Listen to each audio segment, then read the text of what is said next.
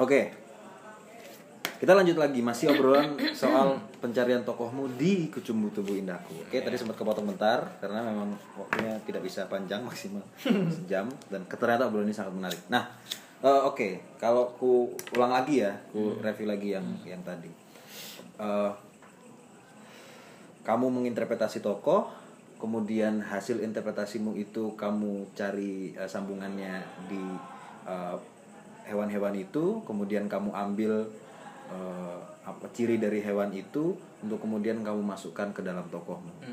Em, pertanyaanku sebenarnya masih sama mas. Aku masih penasaran kenapa ben- kenapa bentuk yang kenapa yang mulut sorry di luar soal akhirnya yang di, yang dipakai yang bagian itu eh, yang akhirnya mungkin kalau misalnya kita take misalnya aku melihat secara keseluruhan adegannya tanpa dikat aku bisa melihat oh ada bentuk eh, tubuh ada eh, eh, apa cara menunjuk ada cara memainkan tangan yang itu ngambil dari si monyet gitu nah pas kemudian bagian mulut doang yang eh, yang kamu ambil oke kita bicara soal logis dan tidak logisnya akhirnya Kenapa kamu bisa memutuskan bahwa bentuk itu adalah bentuk yang logis untuk manusia sepertimu?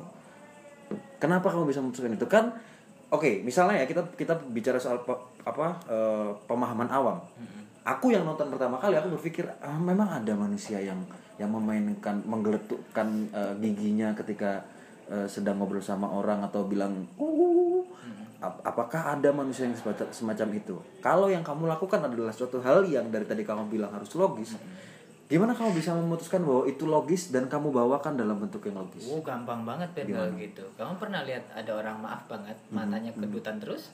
Hmm, hmm, hmm. Satu itu. Ada pernah lihat bahkan di kru-kru film aja udah sering kan tiba-tiba au au nggak jelas kayak gitu. Hmm, Untuk mengungkapkan apa banyak hal kekesalan dan seterusnya. hmm, hmm. Maka bagiku itu sangat wajar.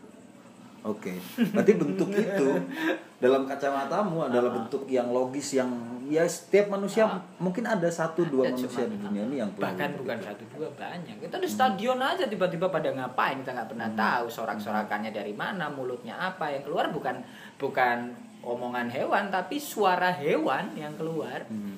sering banget kan. Nah, anak-anak nongkrong aja sering kayak gitu kok Hmm. Uh, iki mau munyuk munyukan ki ngopo? Kan gitu mungkin ya kita lihatnya. Tapi itu kan sangat wajar. Dan kita nggak bisa tanya kenapa sih mata kedutan juga? Hmm. ya mungkin ada saraf tertentu di situ. Hmm, Oke, akhirnya kemudian bentuk itu dengan pemahaman bahwa ya pasti ada manusia yang yang punya bentuk semacam itu akhirnya kamu ambil.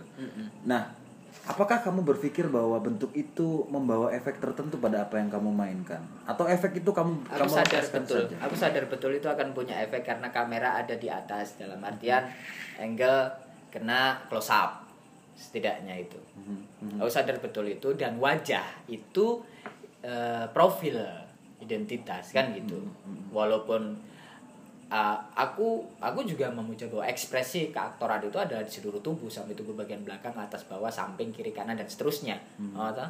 tapi tanpa wajah ya sudah itu tidak siapa siapa Mhm. kan gitu harus ada wajah dan wajah itu kenapa menjadi eh, ada di KTP dan seterusnya yaitu untuk pengenal Hmm. dan karena pengenal dan kemudian aku sadar betul apa yang akan dikenal nanti oleh penontonnya maka aku kasih di bagian wajah padahal ada juga di tangan waktu di meja biliar itu. Udah begitu. Tapi aku tahu itu mungkin tidak akan terlalu kuat tapi aku tetap lakukan. Agar tidak terjadi eh, apa ya kalau jar- kata orang Cirebon itu belang belentong tanggal tempelan gitu loh nggak Oh, nggak nggak utuh gitu. Aku kasih utuh juga di kaki tapi kan kamera tidak menyorot ke bawah. Mhm, mhm, mhm. Artinya ketika kamu memutuskan bentuk, oke aku akan ngambil bentuk monyet dan untuk bagian kepala aku akan pakai bentuk yang ini. iya kamu tahu bahwa bentuk yang aku ambil ini punya efek menyeramkan sadar di betul. penonton. sadar betul. Kamu sadar betul. sadar betul. Ada efek ada gini. Ada kesadaran bahwa itu adalah dagangan.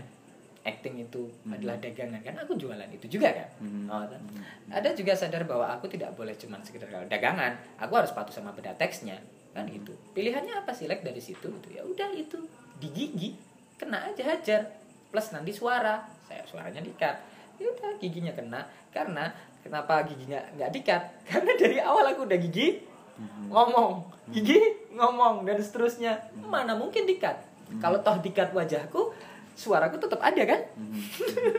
Itu jualannya itu. Oke, berarti ketika ketika kemudian kamu memutuskan bentuk itu pun kamu tahu kira-kira sutradara akan memotong bagian yang mana, mana bagian yang masih bisa kupertahankan, mana bagian yang masih bisa kujual. Heeh, kan gitu. Kalau yang suara mu itu kan di ending jadi wajar aja kalau dipangkas dan itu tidak mempengaruhi adegan. Mu bagian akhir kok udah nggak ada apa-apa lagi mau dikasih ya syukur enggak juga nggak apa-apa aku udah kasih dagangan di depan. Iya, iya. Menarik sekali metodemu. Men- Metodemu menarik sekali. Metodemu tuh apa ya? Aku pernah baca salah satu buku nih. Kalau nggak salah di bukunya Stella Adler The Art of Acting. gitu. Eh, dia ada dia ada dia kan punya kelas gitu. Jadi buku buku The Art of Acting itu buku yang di- bukan ditulis langsung sama Stella tapi ada orang yang eh, di kelasnya Stella ngedengerin penjelasan Stella terus ditulis sama dia. Nah, ada salah satu paragraf aku aku lupa di halaman berapa dia bilang itu kenapa Stanislavski menyuruh kalian untuk berlatih mengamati hewan. hmm.